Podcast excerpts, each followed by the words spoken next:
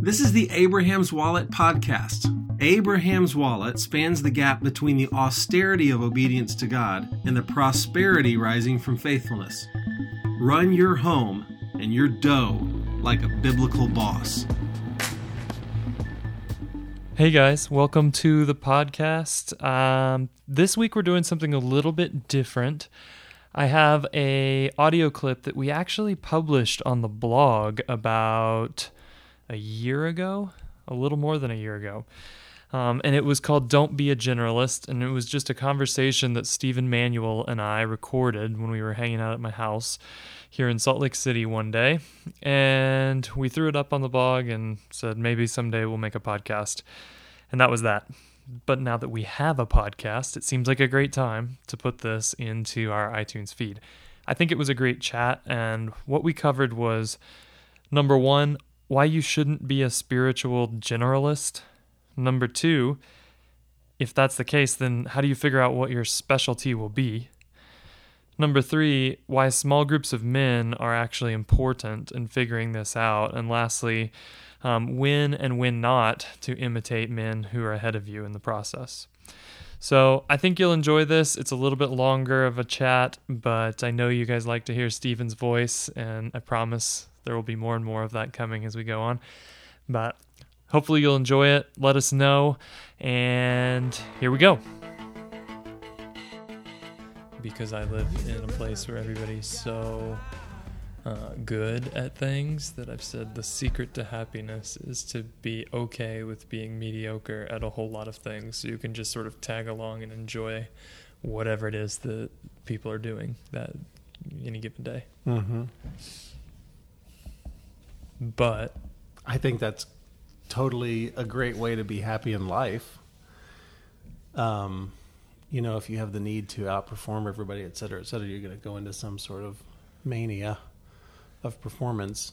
But the thought that I'm chewing on these days is that spiritually speaking, we can also tend to be generalists and think that we should all just have a little smattering of every spiritual gift that we see and dip your toe in waters of well for instance if we refer to ephesians 4 a little bit of evangelist a little bit of pastor maybe a little teaching on the side. We know we should all be good teachers etc and never getting to a place where i know what my corner of the block is and I'm really going to do my best to maximize my potential, if you will, based on my gift.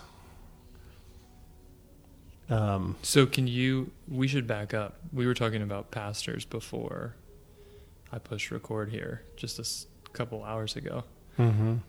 I don't think everybody knows what pastor, evangelist, apostle, any of those things mean. So before we talk about don't be a generalist, we should talk about what are the options yeah, to maybe be. So. At least in summary. Well, Ephesians 4 describes five kinds of men. And I used that word choicefully just because that's what Ephesians 5 4 says. Five kinds of men. And they are a, a, a pastor, which in, in when in Ephesians you might argue that it's a pastor teacher is actually one kind of person, but I'll just tell you my understanding of these five kinds of men. One, there is an apostle, and sometimes we can think that an apostle is a is basically a entrepreneur. This is somebody who goes and makes things happen, like he's a leader, he's charismatic, etc. But biblically, an apostle is someone who lays foundations. He sets a culture and he sets a system in place of creating an environment of the church to live. And they work closely with the second kind of person, which is called a, an, a prophet. And a prophet, their job is to bring heaven to earth by connecting people to God as a communicator, helping more and more people to, to come to the realization I can hear God's voice. That's a prophet.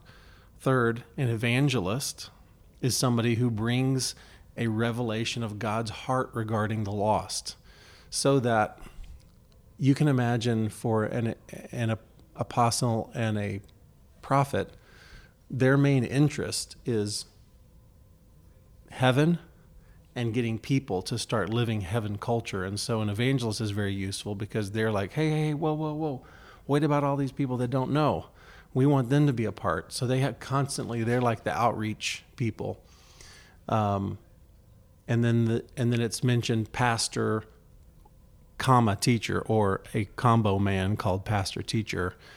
My understanding is that teachers bring a revelation of God's heart for His Word and whenever you've been around a teacher, you you want more of the word. Um, these people are really good students, and they help explain things. If pastor is a different person, as we were discussing, then a pastor is somebody who their main job is just taking care of people. They just these are the people that walk through life's problems with us. They counsel us. They put their arm around us, and they're just with us and you and I know a couple of pastors extraordinaire who that's just their that's just their reason they're on earth is to just to take care of guys and spend time with them and encourage them and comfort them. I think of guys like David Sheldon. I think of Kyle, mm-hmm. my buddy here. Um, yeah, and the thing that stuck out to me that he said was pastors are going to take care of things because it's just how they're wired, and it's going to show up in this much in the way that they maintain a building as it is in the way that they operate in relationships. Right, because they're thinking about others all the time. Well, so on the topic of being a generalist, my friend Austin and I were talking the other night about the men, the older men who've made the most impact in our lives. Dave Sheldon is one of those guys. And that every one of them, and the, the, my personal list would include people like Peb Smith, Ron Junkel, John Rutke, Michael O'Shields. Each of these guys, they they are so specific in their giftedness and so focused on their thing. It's almost like they have blinders to everything else that's supposed to happen in the kingdom because they just see their thing and certainly there's a danger if they're not connected to other guys that have a different perspective but what a blessing they are because they have taken the years and years and gotten their 10,000 hours in of being great at their thing. And we were talking about the danger of being just a general good guy who goes to church and knows the Bible a little bit and just knowing a couple of things and trying to do a little good in the world instead of taken the time to go what what are my giftings and how can I really give myself to to you know if this isn't the right way to say it but being great at that at that gift. So I have a friend named Brad Fahrenkamp. He's a young prophetic guy. He hears from the Lord in a way that I don't a way that few people that I know do. And I just when I'm around him I just want to encourage him don't spend your time going, well, I'm not that good of an evangelist, so I'll try to be a better evangelist. No, Brad, be a great prophet. Like, study the prophets in the scriptures. Like, spend time with God, hearing his voice. Be that, be a very clear clarion call in our community of prophecy. And, like, it's okay if that's your one note string, you know, just just keep playing that. So that was that's kind of where we're going on that. This isn't much of a conversation, is it? It's a lecture. No, I I guess the thing that jumps to me is okay, two things. How do you figure out specifically enough to like dive deeper? Do you think it's just from other people, like the Stevens in your life that come up and say, "Hey, Mark, quit trying to do everything. Do this one thing." Do you know your second question, or want me to respond to that? Um, respond to that one first. Well, that was exactly Austin's question. He is a young man who is kind of getting established and he said I I want to I want to do that. I want to I want to know my niche and pursue it and how can I know what that is? And I just said for myself we were raised around Michael O'Shields and um, Don Don Morrison who trained us in uh, ministry uh, spiritual gift, kind of ministering with people. So what we did, and I described this to Austin, was over and over and over again, there'd be a group of like six of us who are getting trained. We'd bring somebody in that we didn't know to minister to. All six of us would hear from God, minister to this person, engage in conversation, try to encourage and strengthen them. Then they leave, and then we debrief, the six of us. And everybody responds to, Here's what I saw you doing. You were really encouraging. You know, this person was really frustrated, and you encouraged them. I noticed that you, Jim, every time you spoke, you would get out the Bible and explain Bible verses to him and you were really trying to you were really trying to give him strength through the scriptures. That's a teaching thing that you're doing. You, Bill, you just kept kind of um, conversationally putting your arms around him and said, "Hey, God hears you. He loves you. He's your shepherd. He know, you know that's a very pastoral thing." So what we found out is if you do this 20 times with a group of people, you'll start to see trends, or I should say, the people around you will start to see trends in what you gravitate toward, and they could call for it. A, wow, you have a kind of like a teaching gift. Have you ever spent any time trying to create some skill around that gift. Where are you teaching in your life? Well, I don't teach anywhere. Well, you should be, et cetera, et cetera. So I found that to be a very helpful reference point for me is getting other body members input and observations about what is it that I do. I do that to this day. I, I'm very interested in hearing what other people say. Sometimes the things people say, have said to me aren't the things I thought. Right. So when I met you, I remember thinking, oh, clearly God has put me with this guy because he's going to make me into just a truth telling punch in the face for everybody who doesn't get in line. Yeah. And like you, I guess you were 25 or so when I met you. And I didn't know you, I think, in your even less refined days, but the stories were around that Yeah. oh, Stephen could walk into a church and just tell them what God Just thought Screw it all up. you know but uh, i think when i've ministered in groups of people i hear people say well mark he just brings the scripture in over and over and i thought i almost feel guilty when i hear that because i'm like i feel like i know the scripture about 1% as well as i would like to but it is true that the lord keeps bringing scripture back as I minister to people, and I think it's a little bit indicting to me. Like, well, why don't you spend more time just hammering, you know, to quote Gregg Popovich, pounding the rock? Um, Well, I'd, I'd like to say two things about that. One is that I really strongly believe that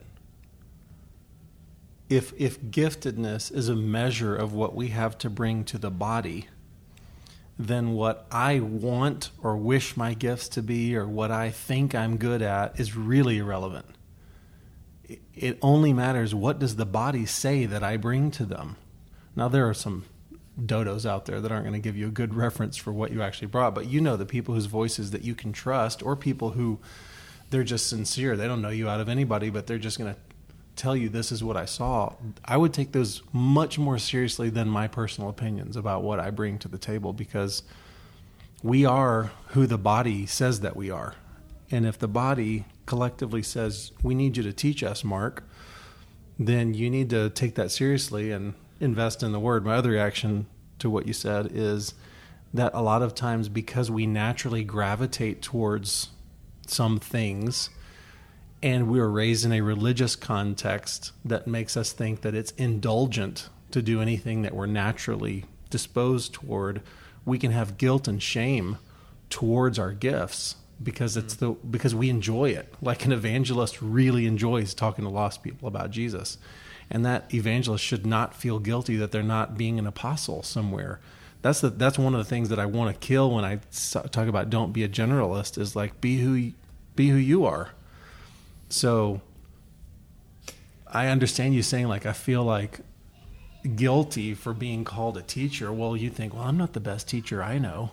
So what? right. so what? You could be a great teacher on your own right. And how does this play then with everything we've written about on the blog? It says, okay, dad, husband. Mm-hmm. You are going to be a teacher. You are Mhm. going to be listening for the voice of God and setting direction um, in a prophetic way. You're going to be a shepherd. Mm-hmm. Um, so, as the father role, you better get good at almost all of these things. But uh, uh, so, take that apart a little bit. Well, I think that we have to have. I think Mike Breen, who talks a lot about de- personal development in fivefold areas, he postulates that God will, in each of our lives, have seasons of our life where He's developing those five things. Not to make us a generalist, but because I want to have an understanding about the church in general. I need to understand these five giftings. I need I just need to. Even if I'm even if I'm a teacher and I'll never be anything other than a teacher, I need to understand where I fit inside the spectrum so that I know when to call on an evangelist or I think we're kind of getting our heads up our butts a little bit and we're all about us all the time. Let's get an evangelist in here to talk to us about God's heart for the lost, etc. So I need to understand how those things work. And I do agree that if you're going to be a great father, I wish I didn't have to use the word great. If you're going to be a biblical father, then yeah, you're going to have to you're going to have to do a little bit of teaching. You're going to have to do a lot of pastoring in your home, just being with the people in your home and learning how to do that. You're going to have to hear God's voice. That is discerning what's wisdom, etc. That's a kind of a prophetic move. And you're going to you're going to have some experience in each of these areas. That doesn't mean that that's who you are or that that's your chief gifting. That's all I would say. So yes, we're all going to have some experience in um, several gifts. That doesn't mean that that's our major. I think of it Do you as your major. Do you think it ever gets in your way? Because I think about with my oldest daughter, the the times where I kind of have to push pause and go, "Oh my gosh, what am I doing here?" Or when I launch into a long and complicated teaching, and anybody who has little kids knows that like you'll think you're in it with one of them, especially I think around this age of seven or eight, and you know it's here I'm really taking this apart for you and we're getting somewhere it's great and then they look at you and say something like you know I I'm really ready for the ice cream now like Mhm. "Whoa, what do you what did you get out of this uh, Mhm. uh, and so do you think that that can get in our way as dads that's just say like oh I'm just wired to want to charge hard at fill in the blank with whatever your thing is Yes. And again, here's where I think that the body helps us to not be um, malformed because we put all of our eggs into some dream basket of our fantasy of ourselves. But I mean, I would say to you personally, as somebody who's connected to you and as a member of the body at large, like we really need you to develop this teaching gift. So I would say your your experience with your daughter would say like, okay, I'm still learning. I mean, I, I'm still learning how to teach, and that's not even that's not a question of what's true. It's actually how to put how to communicate truth into her heart in a way that's acceptable to her, in a way that she understands, in a way that's attractive to her. Well, that's what a teacher does. That's the gifting of a teacher. So I'd say you're learning how to do that, and you're learning. Okay, I know a lot of depth and I have passion on a subject, but how? What percentage of that can I put forward to my daughter so that she could accept? Well, anybody that teaches any church group has to ask that same question, which is what can these people receive from me? So I would I would put a huge hey, that's okay on that experience and just say you're learning as a teacher. And I think that's one of the reasons God gives us children because he wants us to learn how to grow in whatever our gifts is. Because they'll give us a really honest response. And a lot of times people at the church will just go, Thank you so much for that. Oh, that was great. And then they walk out to their car and go, I don't know what that was about. I think that's happened in the last six weeks to us. There's just a, you really want to encourage people that have giftings, even if they're operating in things that aren't their giftings. You know, maybe that happens a lot here because Mhm. the church is small and, um, yeah, I think about You've gotta be a utility player. I'm like, gosh, this person just crapped the bed in front of everybody, but the last thing I want to do is discourage them Uh-huh. because, man, you know, they're a just key player in the kingdom here Yeah. and they need encouragement. They're all alone and Yeah. I look up to them and get so much. So I'm just going to tell them, great job. Well, my my personal request at large on that thing would be that we get really good at encouraging people so that like you could call out what what it is that they're good at. So you could say to them specifically, first of all, you are such a great asset to the body. I just appreciate your willingness to come and to come and teach today. Can I tell you what I received from today? And I'm making this up, but I felt so encouraged by your sincerity and your love of God. And I felt like you kind of brought a, a sense of worship into the room. Well, what did you think of my teaching? I don't know. I thought you, you really blessed me because you have this gifting of worship or whatever, and say true words to them instead of saying great teaching today when you know that it wasn't a great teaching. yeah, that makes sense. So, where in your life are do you feel the temptation to be a generalist? Oh man. Um well like you said, anytime I'm around somebody, with strong Ron Junkel, Yeah. maybe there's a good example. He's a guy that you introduced me to and his like tenderness and his heart for friendship and I, I mean, I've only met him for one weekend, so tell me if I'm describing him the wrong No, way. him. But I came away from that weekend so encouraged. And I was like, maybe I'm just supposed to come back to Salt Lake City and preach friendship and minister in the way that I just saw him effectively minister to me. And there's some things there where I did, like, I gathered up a huge group of guys and told the stories from that weekend. But it was tempting to me to go, well, that's the right way Mm-hmm. to operate. And Tinder is not a word that usually gets used when describing me. Mhm. So, um, I don't know. To me, that that's where I find temptation is. There's that's a universally good thing. I'd say tenderness, for Mhm. example, um, a heart uh, for evangelism. You know, my best friend here in town. He has he's an evangelist. He's giftings there. Um, every time I'm around him, I sort of feel like, oh, I need to f- get back into the gym and build those muscles. Mhm. Um, but it's like it's like the the way you talk about running. I will run for the amount of time it takes to not get fat, Mhm. and that is all. Yeah. Um, that's how I feel sometimes about some of those areas when I'm actually trying to bulk them up. So, uh, but yeah, whenever I'm around somebody who's clearly just crushing it in their In their lane. zone, I am tempted to say, well, that's how you're supposed to look. Yeah, I think that's the temptation. I, I think for all of us, certainly when you're young in your faith, and probably for the rest of your life, when you're around somebody who you smell the aroma of Christ on Ron Junkel, you go, I, I need more kindness in my life. I think it's great to like play act like Ron and to ask yourself from having been around him for the next three months, what would Ron do? I know Ron would be so kind in this circumstance. I want to be more like that. I think that's all great.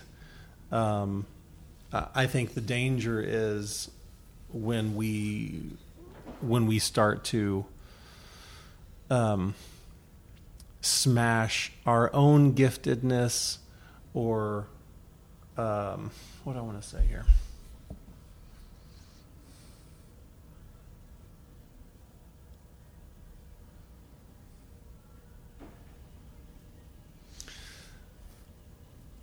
I think that as we mature and we've tried on the different hats of our heroes, that there comes a point where we start to go, I really appreciate him for being who he is, and that's not who I'm called to be. And I totally bless him to be that, but I don't feel the pressure to do the things that he does. John, for instance, John Rutke spends a lot of time in downtown San Diego.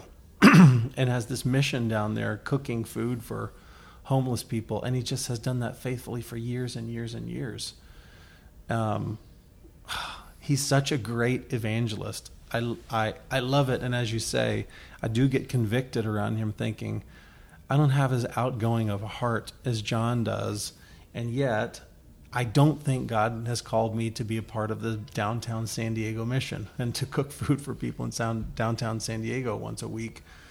So I I think as we grow, and, and, and I don't there's not an age connected to that, but as we grow and we have tried on these different hats, we kind of go, I think this is my lane and I'm going to pursue that as long as as long as I'm hearing from the body this affirmation that you're in your right place. And I you know, Brian Tome is a friend of mine who has decades of experience and every sort of outward reason to to affirm his gifts and what he's doing, but he always wants to hear from the body. What do you what do you think I'm doing? And I've heard him ask those kinds of questions before when people say, "Hey, thanks for what you did today." And he'll say, "What do you think I did?" And he wants to hear what does the body say who does the body say that he is. I think that's a really smart place to be in. Have you seen him specifically uh, shrink down? Because I think there's the the temptation, whether we're talking about our families or our jobs or our ministry, to say success looks like expansion, expansion, mm-hmm. more and more. And especially in church culture, the pastor is successful if he has more under yeah. his, you know, stewardship in my family. I'm like, we want. I I say it all the time. I think I took it from you. We want to rule cities someday. Like, yeah. We want to be so trustworthy that God could just dump anything He wants in our lap. Yeah. But then I've heard, I don't know if it's true. You say things like, "Well, Brian's like really shrinking down, focusing on man camp and ministering to men in this way." Um, I don't know if that's more just like in his mind what he's focused on, but have you seen people do that shift where they go, "Oh, I've let myself get stretched into way too Absolutely. Yes, I have so many responses to that. One just off the top of my head is there's a verse somewhere in the Minor Prophets that says, "Do not despise the day of small things." And we are all destined it's God's intention that we would be men who, in that Luke 16 pattern, that we would be given cities to rule but we don't know the time frame for that. So you could be stuck in small work, the small beginnings work until the day you die in your 80s and have a small thing and that and your faithfulness there could actually be setting you up to to rule cities in the life to come, you know. So we have to absolutely we have to remove ourselves from this American thing that says bigger equals God's blessing or approval. But specifically with your question to Brian, um, the answer is yes. He has removed himself from things that he's been involved in for a long time. And it is specifically because he continues to learn more about who he is hmm. and what he was made to do. So people around him, like me and some other guys around him, have just said, You are so driving in your lane when you are speaking bluntly to men about having the courage to oppose this culture and to follow Jesus. And he's and like there's something that resonates in him like that and he goes, "Yeah, that is what I want to do." So that might mean that he can do 5 less well, I know that it means this. It might mean that he can do 5 or 10 less weekends of teaching on a big stage to tens of thousands of people so that he can make the time to be with a smaller group of men doing the thing that he's made to do. And Brian makes those makes those choices all the time.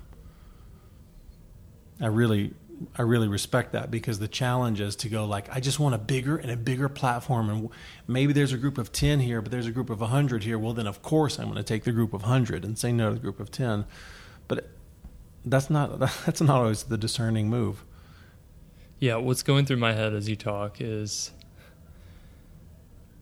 it's just not the way that I've been thinking about engaging in community, church community here. But as you talk, I'm thinking, like, oh, this is probably maybe the most important way we engage with the community is to find about four to eight people who we can minister with Mhm. alongside who can give us those points of feedback. Mhm. And that doesn't look like almost any small group. Would you agree? Yeah, well, who's who's your tribes guy you were talking about this morning? Uh, the author, Yeah, uh, Jack Donovan. yeah, yeah. I don't know if we want to say that name on Well, any recorded I think device. it's fine because he's Mister Find Your Tribe and be around people that will tell you the truth, etc. The difference for a church community is we want to be around. A, it has to be a small group of guys because we know that I have a communications degree, and one of the things, one of the few things that I took away from my degree, is that once you get past a group of twelve people, the ability to meaningful meaningfully connect with everybody in that group just dissipates dramatically. So the magic number is from anywhere from 6 to 12 people that are in your crew that will look you in the eye and say I love you and you made a mistake there. That wasn't right. Um, those those people are really invaluable to us. And most bible studies as everyone hearing this knows is a place where everybody plays nice.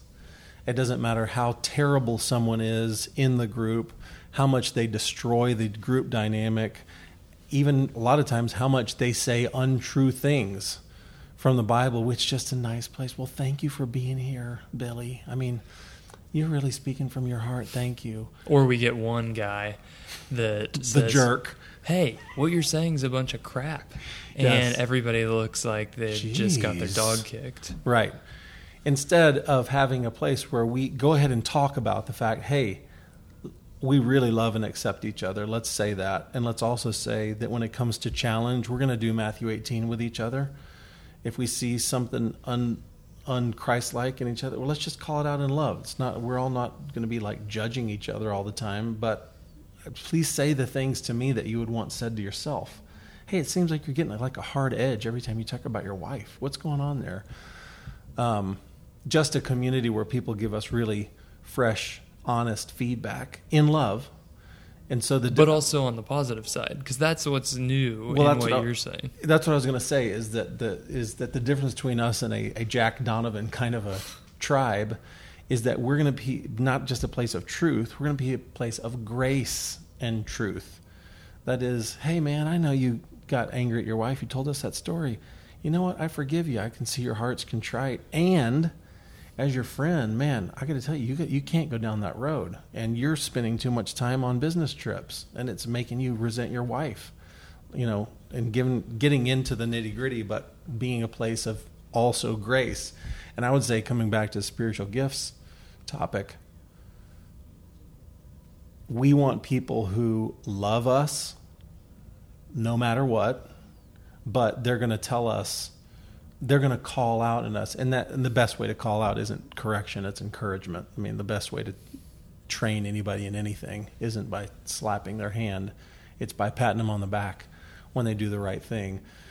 But calling out in each other all the time when you see gifts properly used. I mean that that's one of the to me the saddest like oversights of the church in general is that when somebody does something that's really perfect and it just fits. And like somebody just prays with somebody that's just so right. We just kind of like nod our heads and go on with our day instead of like pulling that person aside and say what you did right there was exactly right. You had exactly god's heart. And if we would do more of that encouraging you know i, I just think we would all bloom in our gifts more. Yeah, I'm thinking about some of the opportunities we've had in the last three months to meet with people we don't know very well and talk about money. And some of that's come from the blog, some of it's come from the classes we've taught, but we've kind of become this de facto couple. Oh, you have a money issue, go talk to the parrots. And um, I I think that there's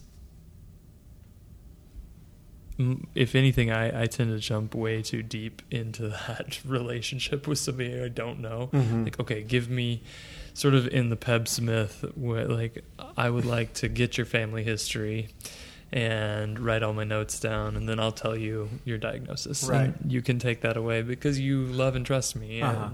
I'm sure you do. You, you know, you have no reason to, but. Um, so yeah, I think that the the trust piece of it is something that actually has to either be built or can kind of be handed over. So there's people who have trusted us even though they might not naturally just because Yeah. somebody else told them to. Yep. Um, and then there's other people who have met with us and we were like, oh, we really should have built some trust before we Yeah. went there with them. Um, It's tough when, it, with exactly the scenario you're describing, that someone is coming to you basically as a consultant, and so I'm a I'm a counseling pastor at Crossroads, which means I'll sit down with somebody I don't know at all, and they will just start telling me their stuff and want my honest, instant input. And so what I do, I, anytime we're in a conversation like that, we're really sort of advertising or inviting people into the kind of groups that we're talking about. We're kind of advertising this is what it could look like if you had a group of people around you who loved you and gave you honest feedback. So a lot of times, not all the time, but a lot of times I will say, um, okay, you've just told me some really vulnerable stuff and you've just really opened yourself up to me and i appreciate that i honor that and i have to tell you i'm about to treat you like a friend so i just want you to know that I, when I, i'm going to tell you what i think and in telling you what i think i'm i'm ex- i'm telling you that i i believe in you and that I care about you, which is why I'm going to tell you the following. And so a lot of times I'll shoot I'll shoot people very straight with that little caveat that I'm going to treat I'm to treat you like you're in my inside circle here for a second even though you just walked in off the street because I'm sure you don't have anybody in your life that will tell you the truth. So I want you to know I look for a place to encourage them and affirm them. I definitely honor the fact that they're being so open. And then yeah, a lot of time I'll shoot them straight. So, Mark, I'm just thinking about the guys who might be listening to this, um, and maybe they're intrigued and, and full of agreement about the kind of things we've said. What for you is the sort of, um, I don't know, next steps or bottom line as well? If I get my head around this thing about not being a generalist or wanting to understand what my gifts are, what am I supposed to do about that? maybe it's on my mind because of we were talking about accountability and meeting with guys. It's been a long time since I've met with peers. Um, I mean, we did critical skills. That was kind of a peer meeting, but I've discipled and I've been looking for older guys and occasionally convincing one to spend time with me. Um, it makes me think that the peer meeting with other men, where I'm really finding guys kind of to walk alongside the Barnabases, the that could be should be very focused in on not just did you look at any naked ladies this week, but did you like what are you actively pursuing given that we as a group of men have identified that you so like I don't know if if you were being prescriptive or not, but if you were if they said to me teaching is something that you've got in you, but it's it's underdeveloped, then that changes the just the the whole nature of accountability because it's not accountability for do you need to confess something Sure. it's more like are you using your very limited time Are you stewarding? well. Yeah. Um, and I think that even looking back at the way we've talked about sort of the meeting that's coming up next week to start getting together with a group of men, we have only thought about it in the the kind of accountability paradigm that we've been used to, which is much more about like Tamp down sin. yeah, make sure that, and I think that's good. Like, but it sort of gets boring when everybody comes and they're like, "Yeah, I'm still not doing that." Yeah. Um, and this isn't boring because it's it's like if there's nothing to say, then there's even something to say. Then in Yeah. that, it's hey, I haven't made any progress this week. Let's figure out what's going on. Right. It's not just yeah, I didn't. It's uh, Right. what did wh- how are you pursuing? So I don't know if that answers your question. It Yeah. definitely gets me excited about trying to unearth some of that too because I wouldn't have ever said that I've got some of the things that seem to be what I'm operating in these days going on. So we're doing a lot of teaching and yet I don't get to do some of the stuff that I get to do when I'm out in Ohio, for example, that feels like okay, now I'm swimming in water, and it's Hmm. like this is what what I'm used to feeling like activated in, you know, Mhm. like praying with guys who are asking for more of the Holy Spirit and Mhm. asking for Him to speak and getting to kind of walk with a guy through that. That feels like okay, this is what I was made to do, but it's not teaching. It's not. It's certainly not evangelism. Although last time I w- was in the mash tent, there was like six dudes who received Jesus, which blew my mind because I would have said, "Well, some guys come here and they see a lot of people get saved, not me because I'm not an evangelist." Uh-huh. Um, so the more I talk, the more I'm like, "Whoa, crap! I'm a generalist." Uh, well, let me say again that Mike Breen says whatever you're he call he refers to base giftings. You have a base gifting, and then he refers to phases that God will put you through phases. So I, I would have reflected back to you. Oh, you saw a bunch of guys get born again. Are you feeling like the fire of evangelism bubbling up in your life? Okay, well then pursue that and say for the next X number of months, this is going to be what I pursue in the Lord is evangelism because he wants to reveal more of his heart to me. It's not because you're going to become an evangelist. You're not. You're not going to become an evangelist. It's something that he's revealing to you about himself. He wants you to know him. And and if you're not an evangelist, you don't have this, and if he starts kind of putting that around you, doesn't mean he's changing who you are. It just means that there's something about him that you don't yet appreciate. Um, I would agree with what you're saying about a small group of men because we don't want our groups to be about what we're staying away from. We want them to be about what we're going toward. And we want more of God. And specifically, we want the guys that we're with to walk into their destinies. We want them to walk into their giftedness. So, that I think it's very important for us with all of our, even if your group, when I describe this group of honest guys, maybe that's one guy for you. Not a lot of people, that's the case. You got one guy that you really trust. Great. Then have this conversation with them and say, I want us to pursue together what our gifts are and walk towards them. And I and I'm going to call out the things that I see in you and I want you to do the same for me. And I want us to help each other get into our lanes, get into our right lanes. And and reporting to each other, it sounds like so, so boring just to report to somebody, but it's so important. Even t- if somebody was hearing you report, well, I've been to five man camps, and at each of these man camps, here was the felt like the main thing to me, and here's when I've had those experiences where you said I felt like this is what I was put here to do. I mean, I've had those experiences before. Somebody needs to know those. That's somebody needs to be able to walk down a timeline with you and go, look, man, in the last three years, you've had eight experiences where you said this felt like I was what I was put on earth here to do, and I'm here to tell you, along with these one or two or three or five other guys around us, we would say you're great when you're doing that thing. So go for it. You know, let's get let's start getting equipped and skilled to be great at these gifts and unleash you on the world.